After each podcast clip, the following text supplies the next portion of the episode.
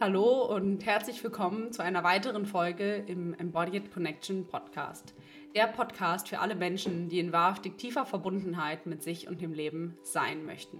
Emotionale Verbundenheit ist der Grundbaustein für ein erfüllendes Leben und gelingende Beziehungen, das wonach wir uns letztendlich am meisten sehnen. Denn ja, Beziehungen gibt unserem Leben einen Sinn. Verbundenheit gibt unserem Leben einen Sinn. Mein Name ist Lucia Eisenhut und ich freue mich sehr, hier regelmäßig Gespräche mit Experten mit dir teilen zu können und wichtiges Wissen rund um Trauma, Traumaheilung und ein erfüllendes Leben. Heute freue ich mich ganz besonders mit dir ein tolles Gespräch teilen zu dürfen. Und zwar hatte ich die Ehre, den Traumaexperten Dr. Herbert Grassmann hier als Gast begrüßen zu dürfen. Dr. Herbert Grassmann ist Körperpsychotherapeut und forscht eben auch seit vielen Jahrzehnten an dem Thema Trauma und Körper. Er ist Leiter des Instituts für strukturelle Körperpsychotherapie und bietet eben auch eigene Ausbildungen, Weiterbildung für Therapeuten an, die mit dem Körper arbeiten und die eben auch mit Trauma arbeiten. Ein seiner zentralen Themen ist es sicherlich, Trauma und Körper mehr zueinander zu bringen. Und unter diesem Aspekt hat er eben auch jahrelang in der Tiefe die Polyvagaltheorie studiert und unter anderem auch mit Robert Schleib wegweisende Arbeit in der Faszienforschung gemacht. Seit neuestem arbeitet er an einem Buchprojekt zusammen mit Stephen Porges, der Begründer der Polyvagaltheorie, The Science of Embodiment. Und dort geht es eben genau darum, wie können wir therapeutische Arbeit mehr mit dem Körper zusammenbringen und welchen Aspekt spielen dabei eben auch Beziehungen. Ich hatte das große Glück, Herbert ganz persönlich zu all diesen Themen befragen zu dürfen. Es ist wirklich ein sehr schönes, informatives Gespräch entstanden, was ganz gezielt nochmal auf die Aspekte von der Polyvagaltheorie eingeht und wie sich eben wirklich Trauma im Körper manifestiert und wieso es so wichtig ist, dass wir in therapeutischen Methoden den Körper wirklich mit einbeziehen und teilweise direkt am Körper oder eben auch einfach körperorientiert arbeiten und was es eben braucht, damit sozusagen diese Qualitäten Einzug in die her herkömmlichen psychotherapeutischen Verfahren bekommen können für mich ist es ein ganz, äh, ja, eine ganz große Ehre, wirklich da mit jemandem zu sprechen, der auch jahrelang schon auf diesem Weg ist und da auch wirklich ganz tief in der Forschungsmaterie äh, drin ist und wirklich ganz genau weiß, ähm, wovon er spricht und auch einen großen Erfahrungsschatz hat, da eben äh, Herr Dr. Grassmann auch ganz viel selbst mit Klienten und auch mit Gruppen arbeitet und eben auch entsprechend Fachpersonal weiterbildet. Jetzt möchte ich aber gar nicht mehr so viel vorwegnehmen, sondern ich würde sagen, hört selber zu. Wie immer lade ich äh, ein, ganz offen einfach zuzuhören, äh, ohne möglichst viel festhalten zu wollen, sondern ganz natürlich das einsinken zu lassen, was einsinken möchte.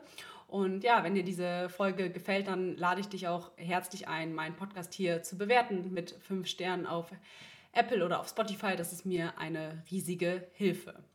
Und jetzt auf geht's. Viel Spaß beim Lauschen. Ja, herzlich willkommen hier. Ähm, ich freue mich richtig, dass wir jetzt ein bisschen gemeinsam sprechen können. Und zu Beginn, äh, Sie haben ja auch einen Doktortitel, wollen Sie vielleicht ein paar Worte mal sagen, wer Sie sind, was Sie machen und sich einmal kurz vorstellen? Mhm. Ja, mein Name ist Herbert Grassmann. Ich komme aus Nürnberg, wobei ich längere Zeit auch in ähm, Boulder, Colorado gelebt habe, wo ich auch die Gelegenheit hatte, viele verschiedene somatische Ansätze zu studieren. So von Haus auf habe ich Psychologie äh, studiert, dann auch Sozialanthropologie, weil mich immer so die Verbindung auch interessiert hat zwischen Menschen oder menschliches Verhalten, aber auch das sozusagen in Gruppen zu studieren. Ich habe zum Beispiel ein längeres Praktikum in Mexiko gemacht, wo ich die Lacandon-Indianer studieren durfte, die ähm, immer noch nach ganz alten Vorstellungen leben miteinander. Und wenn man so alte Kulturen studiert, dann merkt man sehr gut auch den Vergleich zu unseren Kultur oder was uns auch fehlt.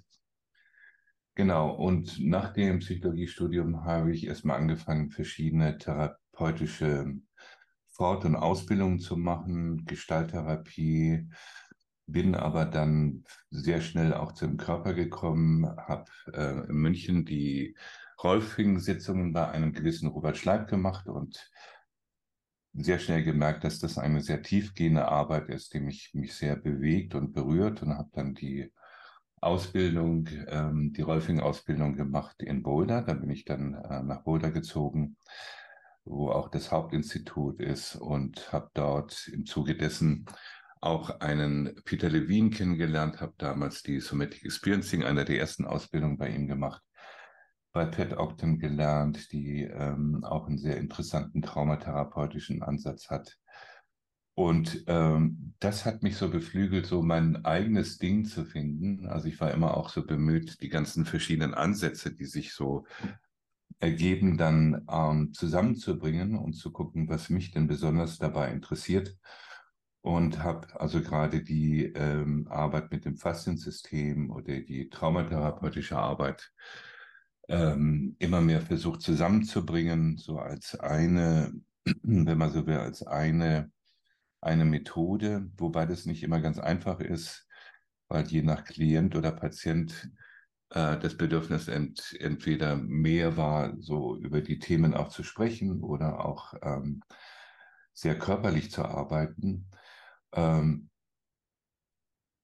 und deswegen organisiere ich mich auch sehr stark für die Körperpsychotherapie, bin innerhalb der ERWP, das ist diese Dachorganisation, lange Zeit im Vorstand gewesen, führe jetzt so diesen wissenschaftlichen Beirat, also wo es um Forschungen auf dem Gebiet der Körperpsychotherapie geht. Und im Zuge dessen habe ich den Stephen Porges kennengelernt und seine polyvagale Arbeit und habe jetzt das große Glück und die Freude, mit ihm zusammen ein Buch zu schreiben über verschiedene somatische Ansätze innerhalb der Traumatherapie. So, ich hoffe, dass ich das einigermaßen kurz fassen konnte. Ja, vielen Dank. Das ist mhm. ja schon wirklich ein äh, genau, bunter Strauß, wie Sie auch schon so schön gesagt haben, äh, dass Sie auch Ihre eigene Synthese sozusagen äh, daraus kreieren. Und das ist ja irgendwie auch immer finde ich, woraus dann auch neue Dinge entstehen können, dass wir verschiedene genau. Ansätze zusammennehmen und gucken, was möchte aus mir noch sozusagen als genau, nächster neuer Punkt genau, dahin zu kommen. Genau. Ja, weil, weil, wenn man genau anguckt, das wäre auch die Kritik der, der, wenn man so will, der westlichen Medizin, mhm. dass sie zwar ähm, viele Methoden entwickelt, aber wenn man anguckt, sind wir Menschen doch alle sehr verschieden. Und man bräuchte, mhm. wenn man so will, eine Medizin, die für jeden individuell ähm, ausgearbeitet wird. Ne? Und so kenne ich auch meine Arbeit, dass jeder Mensch, mit dem ich arbeite, mich vor neuen Herausforderungen, aber auch Möglichkeiten stellt. Und ich versuche wirklich jeden individuell zu sehen. Und ich würde nie mit jemandem gleich arbeiten wie mit anderen, sondern dass die Arbeit, mhm. die Sitzungen schauen immer wieder anders aus, je nach, je, je nach auch der Tiefe unseres, unserer Beziehung oder unseres Kontaktes. Ich glaube, das ist was sehr Entscheidendes, ne? wie wir miteinander auch schwingen oder in Resonanz kommen. Je nachdem entwickelt sich auch dann unsere Arbeit. Ja, finde ich äh, ganz spannend, mhm. weil finde ich auch je nachdem, deswegen ist es ja auch so gut, dass wir sozusagen mittlerweile auch so viele verschiedene Ansätze haben und auch viele verschiedene Therapeuten, weil einfach äh, unterschiedliche Menschen ja mit unterschiedlichen Ansätzen oder auch Menschen sozusagen in Resonanz gehen. Und ich glaube, das ist ja ein ganz wichtiger Faktor sozusagen. Gar nicht so sehr, was genau machen wir das natürlich auch, aber primär vor allem, und darüber schreiben Sie auch, die Beziehungsfähigkeit. Also mhm. wie gut können wir beide eigentlich miteinander in Beziehung sein? Weil wenn da genau. gar kein Beziehungsaufbau genau. stattfinden kann, ja. kann ja auch nichts landen ja. sozusagen. Ja. ja, das war äh, gerade in der Corona-Zeit gar nicht so einfach für viele, mhm. auch für mich, über die Distanz hinaus oder jetzt auch über online so eine Art von Beziehung aufzubauen. Ich habe dann am Anfang mich sehr schwer getan, ähm, über solche Medien überhaupt therapeutisch zu arbeiten. Inzwischen geht das und es ist auch möglich. Aber wie Sie selber sagen, es ist so wichtig, in Beziehung zu treten zu jemand. Und das hängt von ganz unterschiedlichen Möglichkeiten ab, aber sehr stark auch von einem selber. Also ähm, wir müssen auch, ähm, wenn man so will, mit unserem eigenen Körper, mit unserem eigenen System in Kontakt sein, in Resonanz sein. Und das ist eine Arbeit, die man nicht einfach von heute auf morgen lernt, sondern ich habe da viele, viele Jahre gebraucht, um mich da drin kennenzulernen und zu erforschen und zu gucken, wer ich eigentlich bin um mich dementsprechend dann auch zu öffnen für jemand.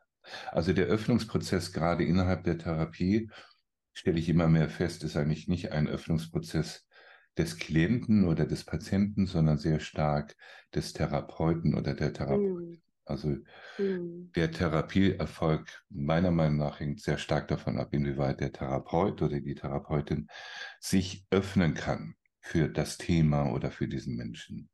Mm. Und je nachdem können wir diese Dinge dann auch berühren. Hm. Mhm. Ja, finde ich jetzt einen ganz spannenden Punkt, weil Sie haben es ja gerade schon gesagt, irgendwie, es ist ähm, einerseits wichtig, dass ich mit mir gut im Kontakt bin, damit ich auch mhm. gut in Kontakt mit meinem Gegenüber treten kann. Und da kommt ja jetzt auch schon gleich so die traumatischen Erfahrungen rein, wenn ich nun mal starke bindungstraumatische Erfahrungen ähm, erlebt habe im ganz frühen Kindesalter und diese Beziehungsfähigkeit oder diesen Selbstkontakt gar nicht entwickeln kann, dann entsteht ja wirklich diese Lücke von, ich kann auch gar nicht gut in Beziehung mit meinem Gegenüber treten. Und das, da ist ja diese spannende Stelle von, wie kann ich das denn gut machen, sozusagen, diese Fähigkeit wieder nachzulernen, um genau, wieder in genau. Kontakt zu treten. Ja, da gibt es inzwischen ganz viele Instrumente, Gott sei Dank, wie mhm. man da jemand dabei behilflich sein kann. Mhm. Und mhm. ähm, Genau, Sie haben ja da auch geforscht oder vor allem mhm. finde ich auch nochmal spannend, Sie haben ja auch schon am Anfang erwähnt, Polyvagaltheorie und da haben Sie auch Ihr eigen entwickeltes Training. Mhm. Ähm, würden Sie kurz einmal so umschreiben, damit grob alle, die hier gerade zuhören, wissen, was genau die Polyva Polyvagaltheorie ist? Mhm. Ähm, genau, weil ich glaube, nicht jedem ist das geläufig. Ja, das ist so eine Standardfrage, die auch gern Stephen mhm. Porges gestellt wird und er antwortet immer dann mit der Frage, wie viel Zeit habe ich eigentlich, um das zu erklären? Das heißt, es ist in der Tat, gibt es da eine Kurzfassung und ich versuche mal diese Kurzfassung zu nennen. Ähm, aber wenn man hineingeht in die Theorie, merkt man, wie vielschichtig eigentlich der Ansatz ist. Und deswegen gibt es inzwischen auch ganz viele Menschen, die sich damit beschäftigen und wiederum ihren eigenen Ansatz da drin suchen. Aber so von der Genese her, von der Entwicklung her, ist die Polyvagaltheorie eigentlich ein, ein, wenn man so will, ein biologischer Ansatz, der nochmal unser autonomes Nervensystem neu definiert. Also früher hat man immer gedacht, naja, unser autonomes Nervensystem besteht einmal aus dem Sympathikus und Parasympathikus und die beiden hm, interagieren miteinander. Und durch die Polyvagaltheorie kriegen wir so eine andere Blickrichtung drauf, indem wir sehen, dass ähm, äh, wir Menschen, aber auch äh, Tiere sich aufgrund der, der Entwicklung, der ähm, langen, langen Entwicklung ganz unterschiedliche Schutzsysteme entwickelt haben und dass letztendlich unser autonomes Nervensystem nichts anderes ist wie meine Frau sagt immer ein Bodyguard, der sozusagen auf uns aufpasst, der, der guckt, dass wir ähm, uns sicher fühlen können, der, der darauf achtet, dass wir Situationen richtig begreifen und ähm, erkennen. Stichwort Neurozeption, wo wir vielleicht noch drauf kommen. Äh, und aufgrund dessen ähm, hat man herausgestellt, dass ähm, in, insbesondere unser Vagussystem, und da ist der, der zehnte Gehirnnerv sicherlich verantwortlich dafür, man nennt den Vagus ja auch den, den Wanderer, den, den Vagabunden, also ein, ein Gehirnnerv, der durch den ganzen Körper verläuft und ähm, die Fähigkeit hat, wie so ein Herzschrittmacher unseren Sympathikus abzubremsen. Und deswegen gibt es einen dorsalen und einen ventralen Bestandteil des Vagus, und den kann man wie ein, ein reguliertes Energiesystem sehen. Und je nachdem, wo wir ihn brauchen, sind wir manchmal eher in einem dorsalen Zustand oder in einem sympathikotonen oder, und das ist, glaube ich, eine ganz wichtige Erkenntnis, auch in einem ventralen Zustand, wo es um die eben um die Beziehungsfähigkeit und um das Miteinander geht und dass wir uns darüber auch regulieren können. Über den Vagusnerv, aber auch über viele andere Systeme. So den Fehler darf man an der Stelle nicht machen, dass man sagt, okay, jetzt müssen wir sozusagen den Vagus, ich sag mal, massieren oder behandeln, damit wir da irgendwie mm, mh, mm, den regulieren können. Das ist, glaube ich, eine falsche Sichtweise, sondern es ist eher ein autonomes System, das wir betrachten. Das ist gar nicht, es geht gar nicht so sehr darum, dass wir da eingreifen können, sondern dass wir von außen mehr und mehr in Kontakt kommen mit unserem autonomen Nervensystem und gucken, wie es funktioniert, in was für Zustände wir sind und wie wir uns da drin verhalten können. Also die Verhaltensebene ist wichtiger als die Manipulation. Mhm. Mhm. Ja, das, das, macht für mich äh, sehr viel Sinn. Und was da direkt in mir auftaucht, ist, ähm, jetzt haben Sie ja gesagt, okay, es geht da viel darum, m, wahrzunehmen oder dass uns das eigentlich hilft zu gucken, bin ich gerade sicher oder ist es bedroht. Mhm. Aber wenn jetzt sozusagen mein Nervensystem ja auch verändert ist, weil ich traumatische Erfahrungen gemacht habe, dann ist es ja vielleicht gar nicht so klar, kann ich diesem körperlichen Zustand immer vertrauen, weil ja viel auch davon mhm. eine Reaktion auf ein eigentlich älteres Ereignis ist und das gar nichts mit dem Hier und Jetzt zu tun hat, dass jetzt was gefährlich ist, aber mein Körper ist trotzdem in Ja. totaler Alarmbereitschaft. Ja, ja, Wie ja. ist damit umzugehen? Ja, das ist eine wichtige Frage und ich habe mich viel ähm, auch mit verschiedenen Erinnerungssystemen beschäftigt, weil wir letztendlich immer wieder auf Klienten treffen, die, wie Sie sagen, gar nicht so sehr in der Gegenwart leben, sondern aufgrund ihrer traumatischen Biografie viel in der Vergangenheit. Und es kommt darauf an, auch mit dieser Vergangenheit auf eine Art und Weise in Kontakt zu kommen, so dass, ähm, und das ist, glaube ich, mein spezieller Ansatz, dass das, was da ist, weniger als eine, eine, ein, eine Krankheit oder als ein Symptom gesehen wird, sondern als ein, ein, wenn man so will, ein, ein Zeichen unseres autonomen Nervensystems, dass es letztendlich arbeitet. Also egal in was für einem Zustand wir sind, unser autonomes Nervensystem arbeitet. Selbst wenn wir in einem sehr tiefen Shutdown sind, in einem Dauerzustand, äh, ist es natürlich nicht schön, wenn wir da drin sind und wir merken, wie sehr wir da drin auch vielleicht kämpfen und ähm, ähm, mit unseren traumatischen Erfahrungen gerade in Kontakt kommen. Aber von außen gesehen ist das etwas, wo unser autonomes Nervensystem auch arbeitet an der Stelle.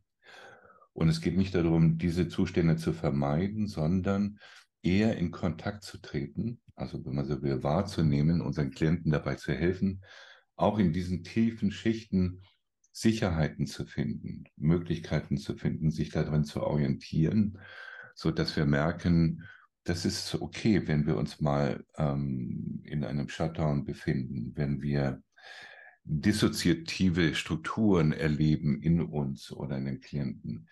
Äh, wir müssen denen nicht ausweichen, sondern wir müssen auf eine Art und Weise in Kontakt kommen, weil das ist das, wovon unser autonomes Nervensystem lebt. Dass es immer wieder die Berührung, die innere, aber auch die äußere Berührung braucht, um, um dort die, wenn man so will, die Arbeit zu verrichten. Und das Besondere, das Schöne daran ist, wenn wir die Aufmerksamkeit dahin schenken, in solche Bewusstseinszustände, wenn man so will, dann merken wir, wie unser System anfängt, sich auch zu verändern. Dass wir in sogenannte Hybridzustände kommen können, wo wir merken, wir sind einerseits immer noch in diesem Zustand, aber wir merken allmählich Optionen oder Möglichkeiten in unserem Verhalten, auch äh, uns anders darin zu fühlen. Das ist manchmal ein längerer Weg, ne, wenn wir gerade an Bindungstraumatisierungen oder älteren Traumatisierungen denken. Aber ich lese gerade die Arbeit von, von ähm, ich schreibe ich schreib ja dieses Buch mit Stephen Portis und wir haben etwa 30 Autoren, die wir gerade betreuen und ein Artikel geht wirklich um die Berührungsarbeit innerhalb der Traumatherapie und wie vielschichtig eigentlich Berührung sein kann. Und das ist auch etwas, was ähm, gerade in meiner Arbeit wichtig ist. Ne? Also auch Techniken, Berührungstechniken zu wählen, die es uns ermöglichen, unserem System ermöglichen, äh, wieder zu arbeiten. Und das kann sehr tief gehen. Ne? Und viele haben auch Angst oder haben, äh, wenn man so will, dieses Alphabet der Berührung nicht gelernt. Ne? Berührung ist nicht gleich Berührung, sondern es gibt ganz unterschiedliche Ebenen der Berührung, je nachdem, was wir berühren wollen. Und wenn wir unsere Klienten dort abholen, auch in ihren Traumasymptomen, dann geht es darum, natürlich immer auch um Stabilität, das heißt Sicherheiten zu schaffen, aber auch die, die Neugierde zu entwickeln, unser System mehr und mehr kennenzulernen. Es ist wie so manchmal eine Reise ins Unbekannte. Und das sind aber Dinge, die äh, uns beide dann helfen, wieder ähm, unser autonomes Nervensystem auf eine Art und Weise kennenzulernen, worin wir uns orientieren können. Und bei vielen Traumapatienten fehlt ähm, dieses grundsätzliche Verständnis, wie wir uns in der Welt orientieren.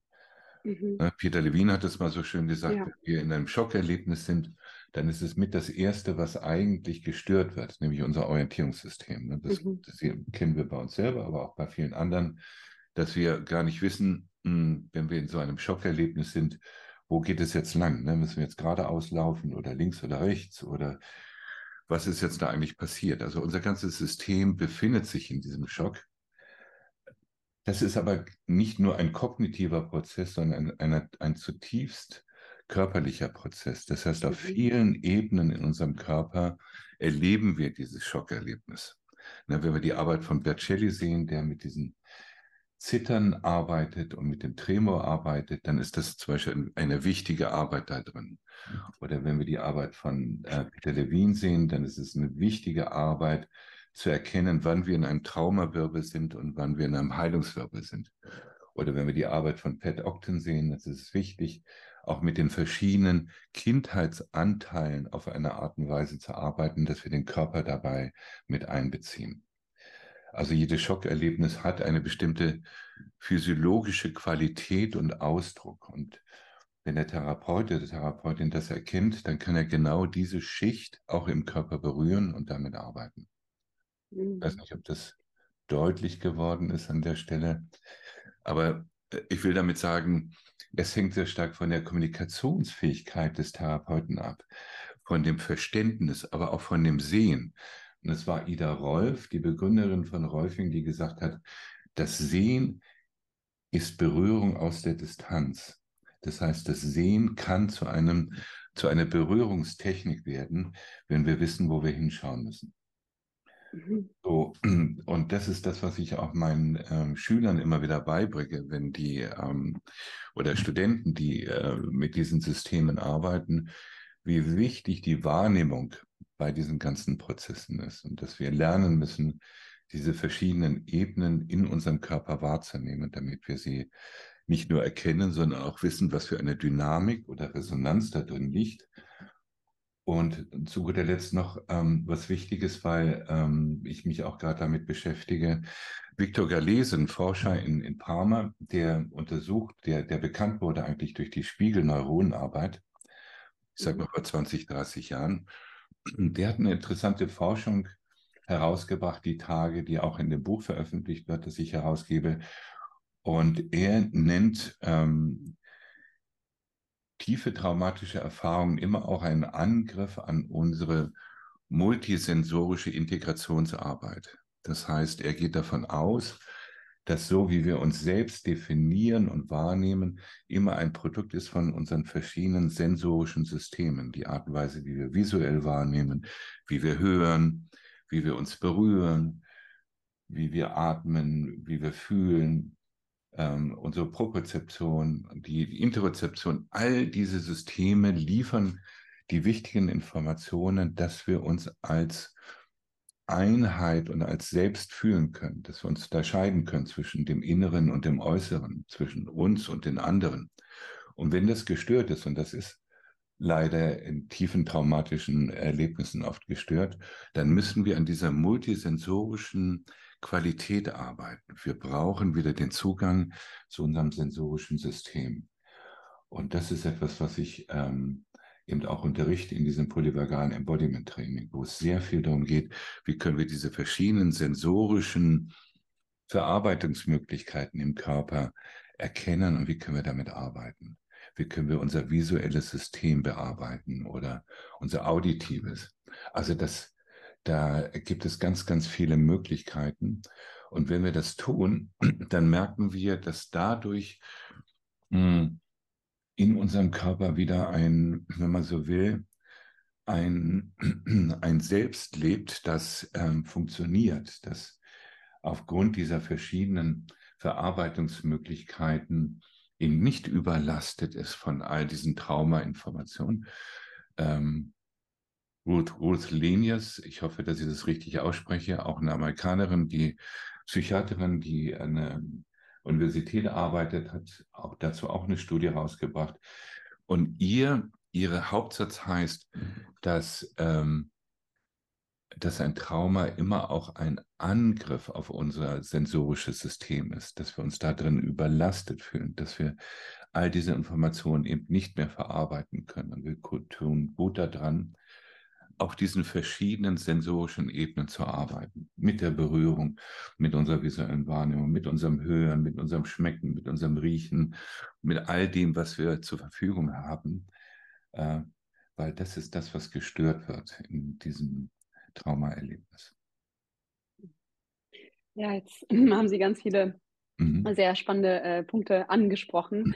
Und äh, ich merke, bei mir ist auf jeden Fall so ein, ja, so ein Fragezeichen, was ich auch öfter erlebe, ist eben dieses, ähm, wie kann ich mich eigentlich gut orientieren. Wir haben jetzt gerade mhm. schon angesprochen, okay, erstmal wieder diesen Kontakt sozusagen zu den Sinnen aufzunehmen und auch wirklich zu gucken, okay, wo sind wieder Punkte, wo ich anfangen kann, sozusagen mich im Außen zu orientieren. Und bei mir ist gerade so die Frage, mh, hm, was ist da gebraucht? Wie kann ich mir jetzt auch diese ganzen Dinge, die Sie angesprochen haben, mit der Berührung, finde ich auch sehr spannend. Wie kann ich mir das genau in einem, ja, wie kann ich mir das ganz praktisch, sage ich mal, vorstellen, mhm. in einem therapeutischen Kontext mhm. oder ja, mhm. wenn ich jetzt einfach auch so in meinem Umfeld bin? Ja, Sie meinen, wie so eine Therapie aussieht, so eine Sitzung oder?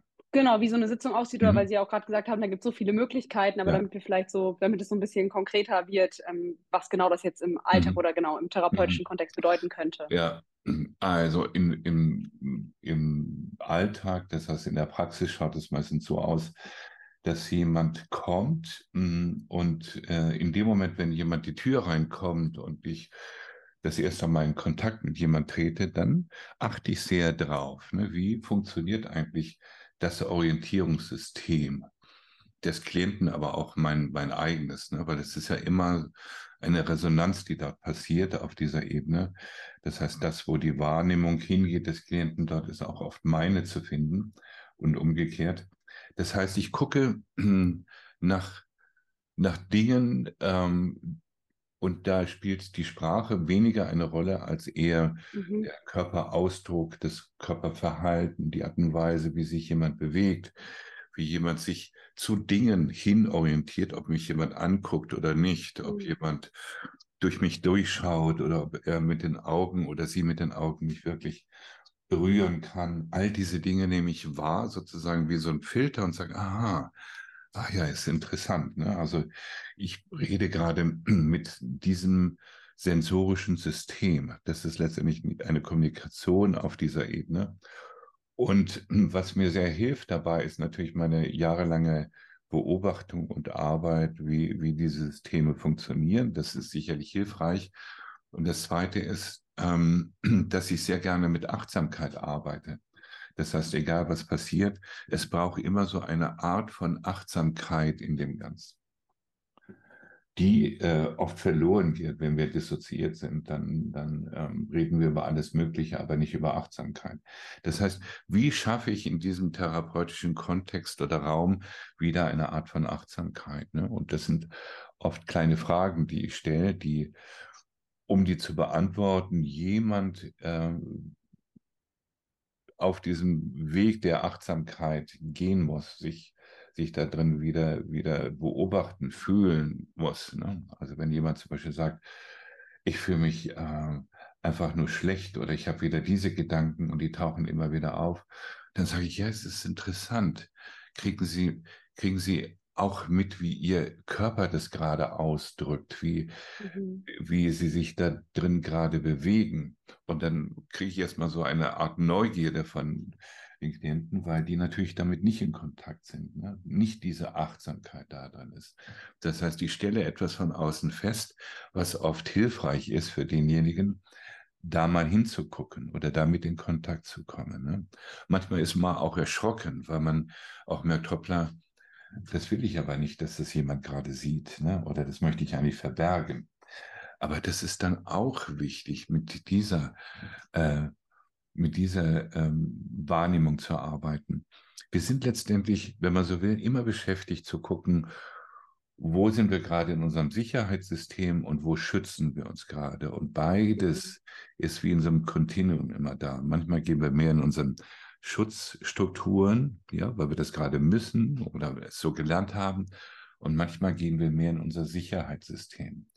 Und für mich ist beides wichtig. Es gibt nicht ein gutes oder ein schlechtes System, sondern beide Systeme bestimmen uns. Und es geht darum, dass wir lernen, wie in, wie in so, wenn man in ein fremdes Land geht, dass wir äh, uns die Landkarte mal angucken von dem Land, dass wir gucken, was für eine Kultur herrscht da, was für Menschen sind da, was für Landschaften sind da, was essen die Menschen.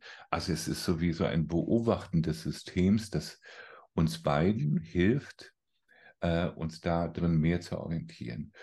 Und wenn Klienten merken, hoppla, ich, äh, es ist ja okay, so zu sein. Es ist in Ordnung, Angst zu haben. Es ist in Ordnung, auch dissoziiert zu sein. Dann bekomme ich unbewusst auch die Erlaubnis von diesen Menschen, auch mit diesen Anteilen zu arbeiten. Wenn ich sie versuche zu manipulieren oder zu verändern, haut es ja nicht hin. Das heißt, Achtsamkeit hilft uns, weil sie eben nicht wertend ist, nicht beurteilend ist, mhm. weil sie auf eine Art und Weise in Kontakt kommt mit dem, was ist. Das ist also ein wichtiges Instrument neben der Beobachtung. Und das Dritte ist, möglichst früh Berührung einzuführen, weil Berührung, wenn man genau guckt, ist unser erster Sinn, den wir entwickeln. Mhm. Wenn man sich vorstellt, dass wir gerade mal ein Zentimeter groß sind in unserer Entwicklung und wo unser Berührungssinn schon anfängt, sich zu entwickeln. Also in einem sehr, sehr frühen Stadium fängt das System der Berührung an, sich zu entwickeln. Daraus entwickeln sich äh, äh, auch unser Nervensystem im Übrigen. Das heißt, diese frühen Entwicklungen, die also schon im Mutterbauch stattfinden, sind, sind sozusagen Grundausstattung von uns. Ne? Und die können wir nutzen. Und Berührung heißt nicht immer, dass jemand jemanden berühren muss, sondern Berührung heißt auch, sich selber zu berühren. Also Eigenberührung. Ne, bevor ich jemanden berühre, will ich irgendwie sicher gehen, wie schaut es denn mit der Eigenberührung aus? Ne? Was passiert, wenn sich jemand selber berührt? Ne? Wie ist das eigentlich? Ne? Nehme ich da was wahr, wenn ich mich selber berühre oder sage, mhm. Hm, ja, da ist eine Hand auf meiner Brust, aber ich habe keine Ahnung, was das bedeutet. Oder sagt jemand, hm, wenn ich mich da berühre, dann spüre ich, wie fest mein Brustkorb ist oder ich mhm. spüre eine Traurigkeit da drin. Ah, interessant. Ne? Also wir nutzen dieses, diese Berührungsarbeit wie so ein Spürmarker, um auf die Suche und auf die Spuren zu gehen von jemand und zu gucken, ob sich jemand auch da drin in dieser Reise sicher fühlt oder unsicher. Wenn sich jemand sicher fühlt, dann ist, dann ist eher die Neugierde da. Und wenn sich jemand mhm. unsicher fühlt oder bedroht fühlt, dann äh, kommen wir mehr in Kontakt mit den Schutzsystemen eines Menschen. Ganz wichtig, ganz interessant. Und ich versuche dann diese Schutzsysteme auf eine Art und Weise, ich sag mal, zu erlauben, dass die da sein können, mhm. so dass es nicht darum geht, die aus dem Weg zu räumen, sondern sagen, wie wichtig das jetzt ist, dass wir uns da schützen können. Wie wichtig das ist, dass unser Brustkorb dazu macht. Wie wichtig das ist, dass unsere Muskeln sich gerade anspannen. Ist das nicht interessant? Also wenn ich mhm. darüber arbeite, dann geht es mehr darum, all diese Phänomene in uns kennenzulernen auf eine Art und Weise und nicht darum, zwischen gut und böse zu unterscheiden, sondern zu gucken, welche Kräfte uns eigentlich helfen bei der Verarbeitung von solchen traumatischen Erlebnissen.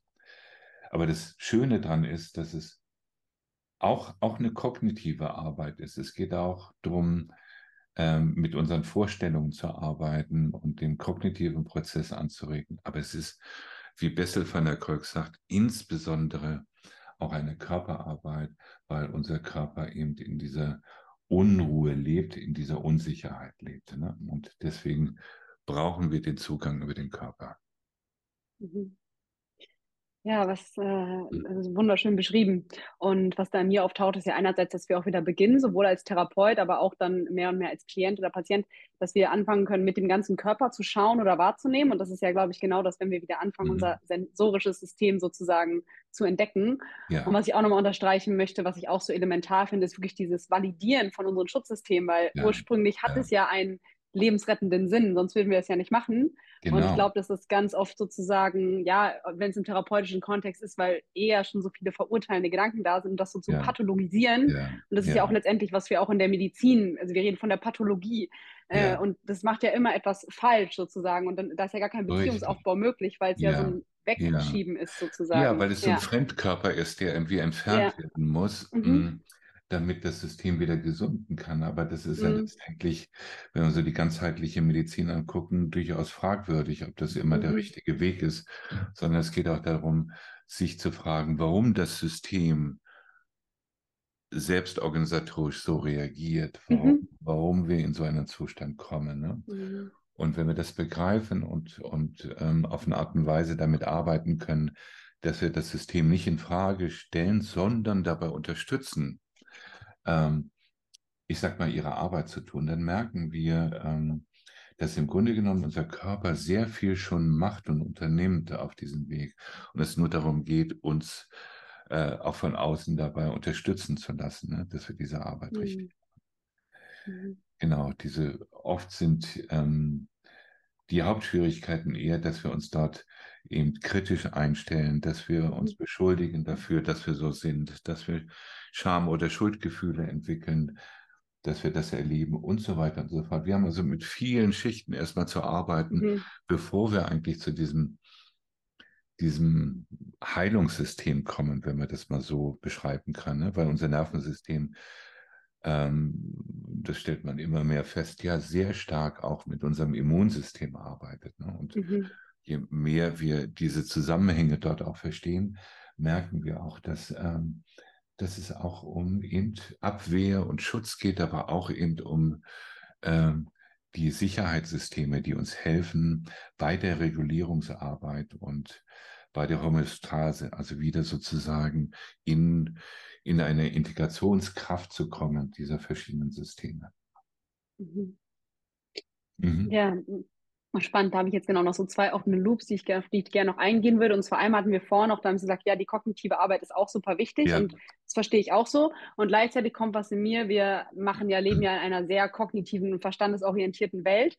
Und bei mir ist so hm, die Frage, weil ich habe das Gefühl, hm, Psychoedukation, also es ist natürlich hilfreich, um zu verstehen, was passiert in mir. Und gleichzeitig kann die Psychoedukation ja nicht immer unbedingt landen, vor allem wenn ich sozusagen in einem Shutdown bin oder wenn ich im Hyper-Arousal bin und da hast du die Frage, hm, wie können wir auch da sozusagen mehr, ähm, ja, mehr Balance hinstellen? Wann macht es auch Sinn, sozusagen mit Verständnis zu arbeiten, damit das Verständnis ja auch wirklich in mir landen kann oder mich tatsächlich neu informieren kann, weil sonst prallt es ja ab dem Hals ab und kann gar nicht äh, tiefer einsinken. Oder wie ist mhm. da so Ihre mhm. Erfahrung ähm, mit Patienten, mhm. die auch noch gar nicht so gut im Körper leben können? Mhm. Ja, also wahrscheinlich ist das oft, wenn jemand ähm, ganz viel Angst vor den eigentlichen äh, eigenen Körperreaktionen hat, dann ist es vielleicht kontraindiziert, gleich auf den Körper zuzugehen und damit zu mhm. arbeiten, weil wir merken, mhm. wir können es gar nicht oder wir erleben Abwehr, ne? oder wir sagen, okay, es wäre gut, in Achtsamkeit zu arbeiten und jemand guckt uns an und sagt, das ist das Letzte, was ich jetzt mache, in Achtsamkeit gehen, das kann ich überhaupt nicht und das macht mich total unruhig und äh, das brauche ich jetzt nicht. Ne? Sondern ich brauche eher was mit Bewegung. Ich möchte jetzt gern wissen, was ich tun soll. Also wir haben da ganz unterschiedliche Anforderungen, die wir da so gegenübergestellt werden. Und ja, also auch diese es gibt ja zwei Möglichkeiten, mit traumatischen Situationen zu arbeiten. Einmal diesen Bottom-up-Prozessen, also mhm. über den Körper äh, in die anderen Gehirnschichten, wenn man so will, vorzudringen, oder aber eben auch Bottom-up-Prozesse, wo wir über Vorstellungen. Top-down wahrscheinlich meinen Sie, ne? Oder? Äh, also. Genau, genau. Ja. Also, wo mhm. wir ähm, was habe ich gesagt, bottom-up wäre sozusagen von, von dem Körper genau. die mhm. anderen Reaktionen oder aber umgekehrt, wo wir ähm, in dem Moment gar nicht so sehr auf den Körper eingehen, sondern gemeinsam gucken, wo ist denn eigentlich so der Bereich, ähm, in dem wir gerade miteinander sein können? Wo, wo mhm. ist er? Ja. Ich hatte mal eine Patientin, die ähm, an multiplen Identifikationsstörungen litt ähm, und ähm, wo ich also nie genau wusste, mit welchem Anteil der Person ich eigentlich heute zu tun habe, weil das ja immer wieder gewechselt ist. Mhm. Also höchst traumatisch. Und da ging es darum, am Anfang gar nicht äh, um den Körper und um irgendwelche Regulationsarbeiten, sondern es ging darum, diese verschiedenen Anteile, die in so einer Dissoziation oft auftauchen, auf eine Art und Weise zu begegnen, dass es okay ist, wenn dieser Anteil da ist oder wenn dieser Anteil ist. Auf eine Art und Weise, dass dieser Anteil, sagen wir mal, hm, keine besonderen Aufgaben jetzt zu erledigen hat oder nicht was Besonderes machen muss, sondern dass es in Ordnung ist, wenn das auftaucht.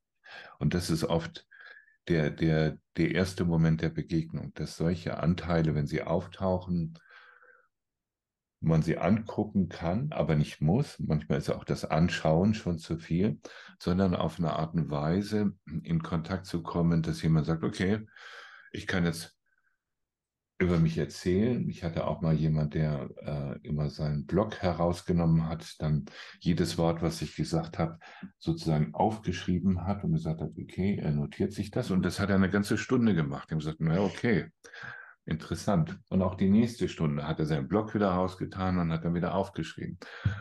Und auch bei der dritten Sitzung hat er aufgeschrieben, aufgeschrieben, aufgeschrieben. Und ich habe gedacht, das ist ja spannend. Ne? Das ist so das, was er gerade braucht. Ne? Gar nicht in Kontakt kommen mit, mit diesen traumatischen Erlebnissen, auch nicht mit dem Körper, sondern es schaffen, auf eine Art und Weise so, so in Distanz gehen zu können, so einen Abstand haben zu können durch diesen Schreibprozess, dass es in Ordnung ist. Ja, dass ich auch nicht den Versuch wage, ihn davon abzuhalten, sondern eher ihn dabei zu unterstützen. Also auch das ist eine, wenn man so will, eine, kann eine sehr starke kognitive Arbeit sein, die wir erstmal tun haben, indem wir diese Dinge, auch wenn sie von außen so klingen wie, aha, das ist gar nicht jetzt Arbeit an Traumamaterial, sondern es ist eigentlich die Arbeit an dissoziativen Strukturen, dass das erstmal wichtig ist, dass wir erstmal dort eine Begegnungsebene schaffen, wenn man so will, auch eine Kontaktebene, die in Ordnung ist für uns beide. Und darüber, wenn sich das etabliert hat, kann sich das andere entwickeln. Aber wenn das nicht der Fall ist, nicht geht, dann können wir auch nicht mit dem Körper arbeiten oder mit anderen Schichten. Also es kommt sehr auch dort in diesen Fällen immer darauf an, dass, dass wir herausfinden miteinander, wo wir uns sicher fühlen. Und das kann wirklich auch in der Fantasie sein, in der Vorstellung. So zum Beispiel, hm, wie der letzte Urlaub war ne? oder ähm, was ich in der Vergangenheit alles erlebt habe. Manchmal ist es auch so, dass jemand auch über diese schlimmen Erlebnisse erzählen muss, obwohl wir wissen, mh, hm, das ist vielleicht gar nicht gut, das jetzt wieder hochzuholen, ne? oder das könnte retraumatisieren. Aber in dem Moment scheint es so wichtig zu sein, dass jemand das erzählen kann. Und das erinnert mich daran, immer, was, was Peter Levin an der Stelle gesagt hat. Ähm, ein, ein Teil des Traumatas entsteht auch dadurch, oder die Tiefe von solchen Traumatisierungen entstehen auch dann, wenn wir das Gefühl haben, dass da kein Zeuge vorhanden ist in meinem Erlebnis, dass wir da ganz alleine sind. Und manchmal hilft es einfach nur darüber zu reden und zu wissen, da ist jemand, der einfach nur zuhört oder da ist jemand, der mich einfach nur fühlt in dem Moment, aber nichts macht. Also auch, auch das kann eine, eine sehr wichtige Arbeit sein am Anfang, die, die viel über Austausch von irgendwelchen Ideen oder Gedanken geht und wo der Körper gar keine Rolle spielt, aber insgeheim doch eine Rolle spielt, weil das natürlich auch zur Sicherheit im Körper beiträgt. Mhm. Ja. Ja, finde ich nochmal schön, weil da nochmal deutlich wird, dass wirklich dieses Einstimmen auf das, was gerade gebraucht ist oder mhm. ne, wie Sie es so schön ja. beschrieben haben, wo es gerade sicher ist und da anzufangen und zu gucken, wo können wir uns dann im therapeutischen Prozess sozusagen hinentwickeln.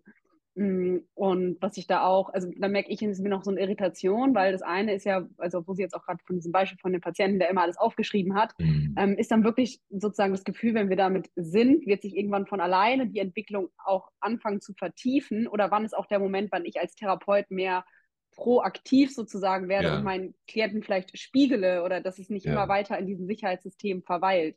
Ja. Wissen Sie, wie ich meine? Ja, ja, ja, das ist eine ähm, wichtige Frage, weil die Frage letztendlich heißt, die Frage nach der Vertiefung. Wann, wann mhm. vertieft mhm. sich etwas? Genau, ja. Und wenn man ja. genau hinguckt, hat das etwas mit unserer Aufmerksamkeit zu tun, mit der, mit der mhm. Natur der Aufmerksamkeit. Und Aufmerksamkeit vertieft sich immer dann, grundsätzlich, wenn sie einen bestimmten Zeit und einen bestimmten Raum zur Verfügung hat. Ne? Wenn sie dort sein kann in dieser, in, dieser, äh, in diesem Raum und in dieser Zeitqualität, dann vertieft sich die Aufmerksamkeit. Was heißt das? Das heißt, manchmal springt unsere Aufmerksamkeit von, von einem Moment zum anderen. Ne? Das kennen wir alle. Ne? Ich fange da an und dann springe ich dann dorthin und dann dorthin und dorthin, weil womöglich dieser Zustand, den ich gerade erlebe, anders, ich kann nicht anders damit umgehen. Er ist schwer zu erhalten. Also muss ich überall hinspringen. Und das mache ich dann auch in der Aufmerksamkeit. Ne?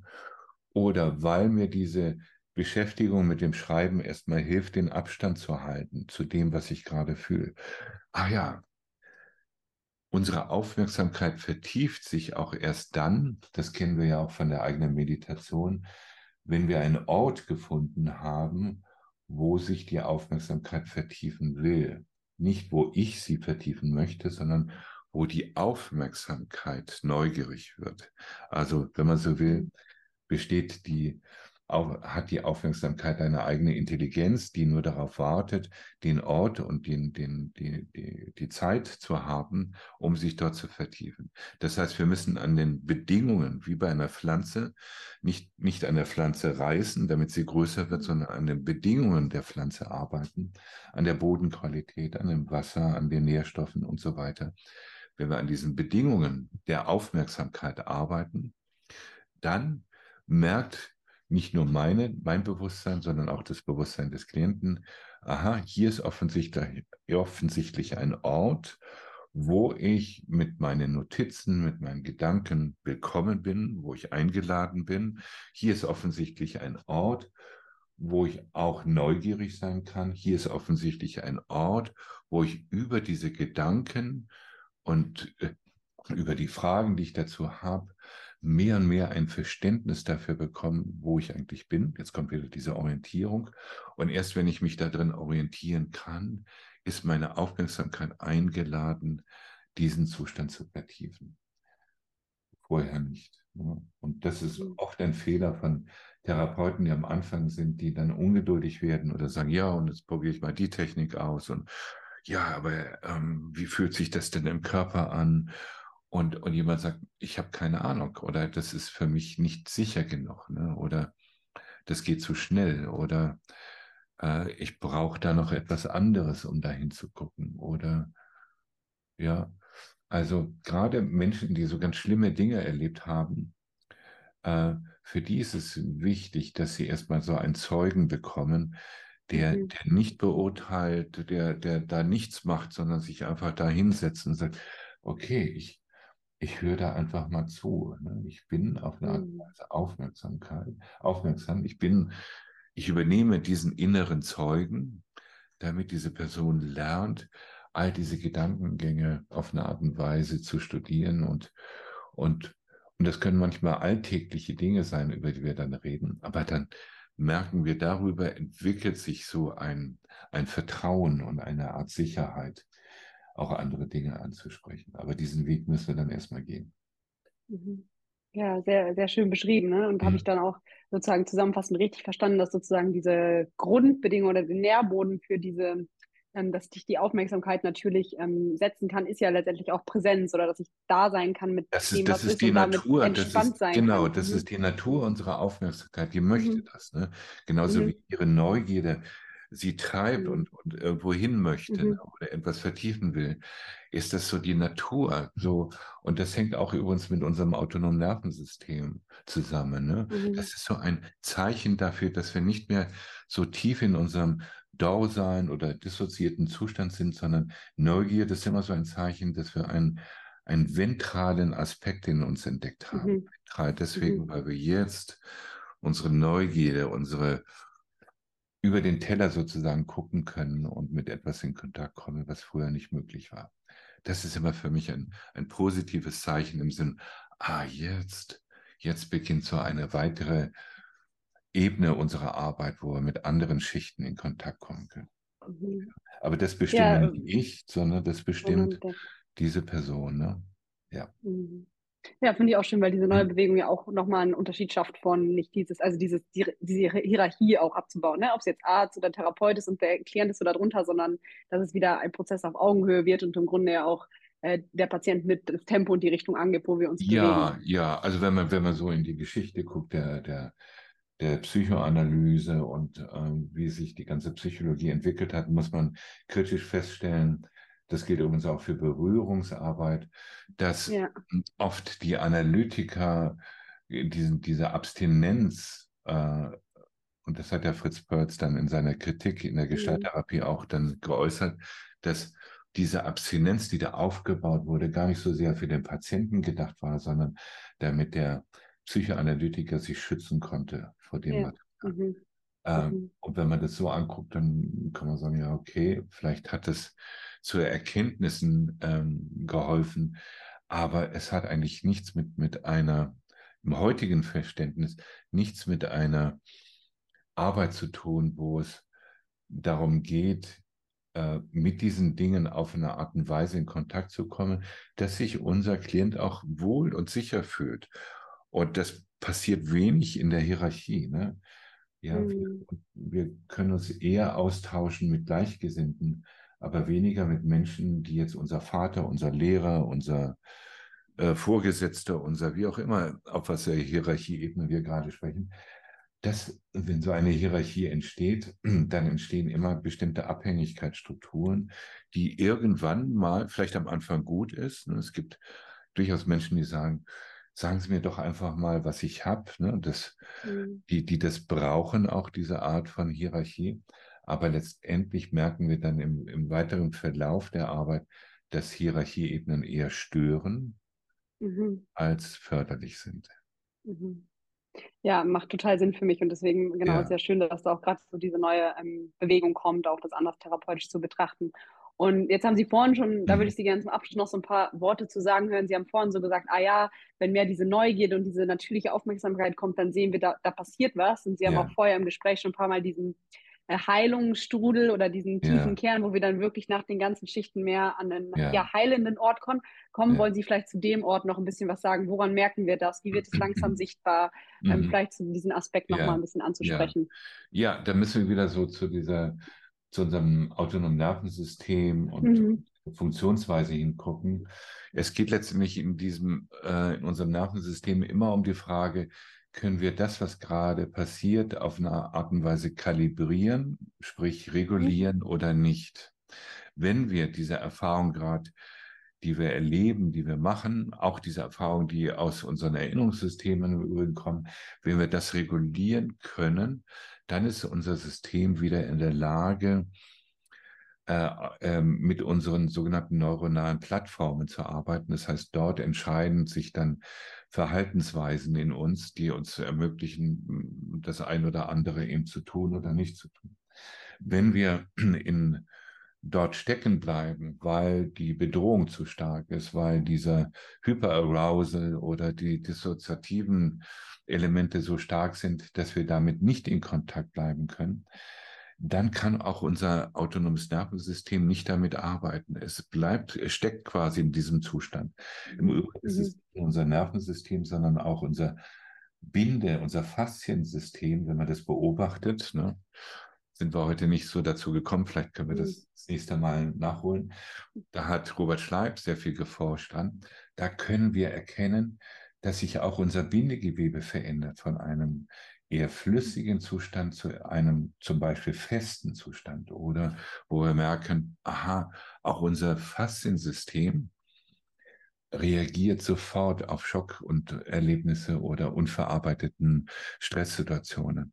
Das heißt, wenn Heilung heißt immer, dass wir, wenn wir merken, dass äh, dort etwas nicht verarbeitet ist, dass etwas sozusagen liegen bleibt in dieser Regulationsarbeit, dass wir uns immer fragen müssen, befinden wir uns gerade in, in einem Arbeitsfenster oder nicht? Und dieses Arbeitsfenster ist sehr hilfreich.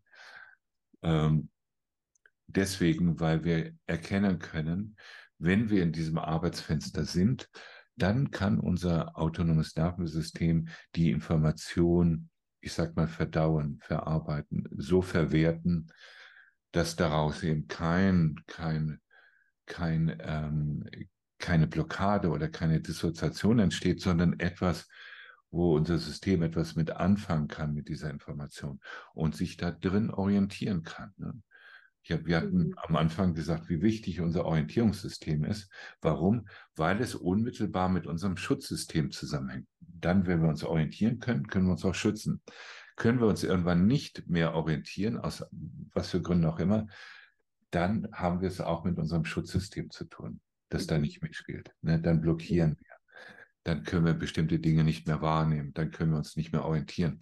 Das heißt, unsere Aufgabe ist, da dann nochmal hinzugehen und zu gucken, welche Qualität und welche Art von Information müssen wir jetzt anbieten, damit unser autonomes Nervensystem das verarbeiten kann. In, in der Regel ist es einfach zu viel. Also mhm. die Qualität dieser Information ist einfach, übersteigt unser sensorisches System und wir können da auf dieser Ebene dann nicht mehr arbeiten. Ja, es äh, macht, macht total Sinn für mich. Und was ich finde, was auch nochmal auftaucht, ist dieses, wenn ich ja in diesem arbeitsfähigen Zustand bin, ja. ähm, das hatten wir auch vorher im Gespräch, dann habe ich auch wieder mehr Handlungsmöglichkeiten ja. und habe ich genau wieder mehr diese Option, weil Trauma ist ja immer eine Enge oder ne, wie Sie es auch gerade mal beschrieben haben, dieses Ich bin irgendwie stuck, ich stecke fest. Und wenn wir in diesem Arbeitsfenster sind, dann habe ich auf einmal ja auch wieder eine andere Antwortmöglichkeit. Ja. Das finde ich auch so schön im Englisch, dieses Responsibility, die Fähigkeit, ja. auf eine Situation ja. zu antworten. Und das ist ja, ja, für mich, glaube ich, auch, was in diesem Fenster entsteht dann. Ja, sehr gut, ja. Mhm. Ähm, wobei Trauma nicht unbedingt immer bedeutet, dass wir irgendwo festsitzen, mhm. sondern die Qualität des Festsitzen ist wichtig, mhm. weil das okay. sagt unser mhm. autonomes Nervensystem. Das sagt, bin ich jetzt tack, weil ich in diesem ähm, sehr hohen Sympathikotonzustand bin, mhm. äh, zwischen Flucht und Angriff quasi gefangen oder bin ich jetzt stuck, weil ich in einem dausamen Zustand bin, der sich eher mhm. dadurch zeigt, dass wir ähm, in einer Art Energielosigkeit leben. Also auch da ist es nochmal wichtig zu unterscheiden, was für eine Qualität hat ähm, diese, diese, dieses Gefangensein in uns gerade, ne? oder diese, mhm. äh, diese Spannung. Ne? Die müssen wir dann untersuchen. Aber das gibt uns dann auch wieder einen Hinweis, wo die Reise in unserem autonomen Nervensystem hingeht, ne? was wir gerade brauchen, ne? um uns da drin so ein Stück mehr bewegen zu können. Also die mhm. Hauptarbeit ist, und das ist, glaube ich, ein guter Punkt, das dort zu erkennen. Die Hauptarbeit ist, dass wir dort wieder flexibel sind in den verschiedenen Zuständen. Nicht, dass wir mhm. etwas vermeiden, sondern dass wir von einem Zustand in den anderen können. Dass wir diese mhm diese Flüssigkeit in uns wieder entwickeln, wie wir es auch in unserem Bindegewebe haben. Mhm. Ja, sehr, sehr schöne Worte nochmal zu beschreiben, wo es denn hingehen ja. darf. Und ja, es fühlt sich für mich gerade an dieser Stelle auch äh, runter. Und ich glaube, ich kann es auch noch sehr viel länger vertiefen, aber für den Moment, glaube ich, ist es so ganz gut. Ähm, ja, vielleicht haben Sie noch, wenn es noch irgendeine paar Worte gibt, die Sie gerne zum Abschluss sagen möchten oder irgendeine Message, die gerne noch raus soll. Und dann, ähm, ja, genau, können wir es gerne damit abschließen. Nee, ich fand es spannend und, und mhm. fand die Fragen und ähm, wo wir hingekommen sind, ähm, sehr interessant. Eigentlich nicht. Also vielleicht, ähm, wenn sich jemand so für die, für die Arbeit oder für meine Arbeit interessiert, der kann gerne dann auf die Homepage gehen ne? oder auch hm, über die Polyvagalakademie. Ähm, da gibt es auch Angebote, zum Beispiel dieses polyvagale Embodiment Training, das ich in verschiedenen Städten anbiete. Berlin, Wien, äh, in München, in Nürnberg. Ähm, also da können die Leute dann auch mit mir in Kontakt treten. Vielen Dank für deine Aufmerksamkeit. Wenn du mehr über Herr Grassmanns Arbeit oder meine Arbeit erfahren möchtest, klick dich gerne hier unten in den Shownotes durch. Ich habe dir alles weitere dazu verlinkt. Wenn du jemanden kennst, für den diese Folge interessant sein könnte, dann freue ich mich sehr, wenn du das weiterempfehlst. Ansonsten wünsche ich dir eine verbundene Zeit und bis zum nächsten Mal. Deine Lucia.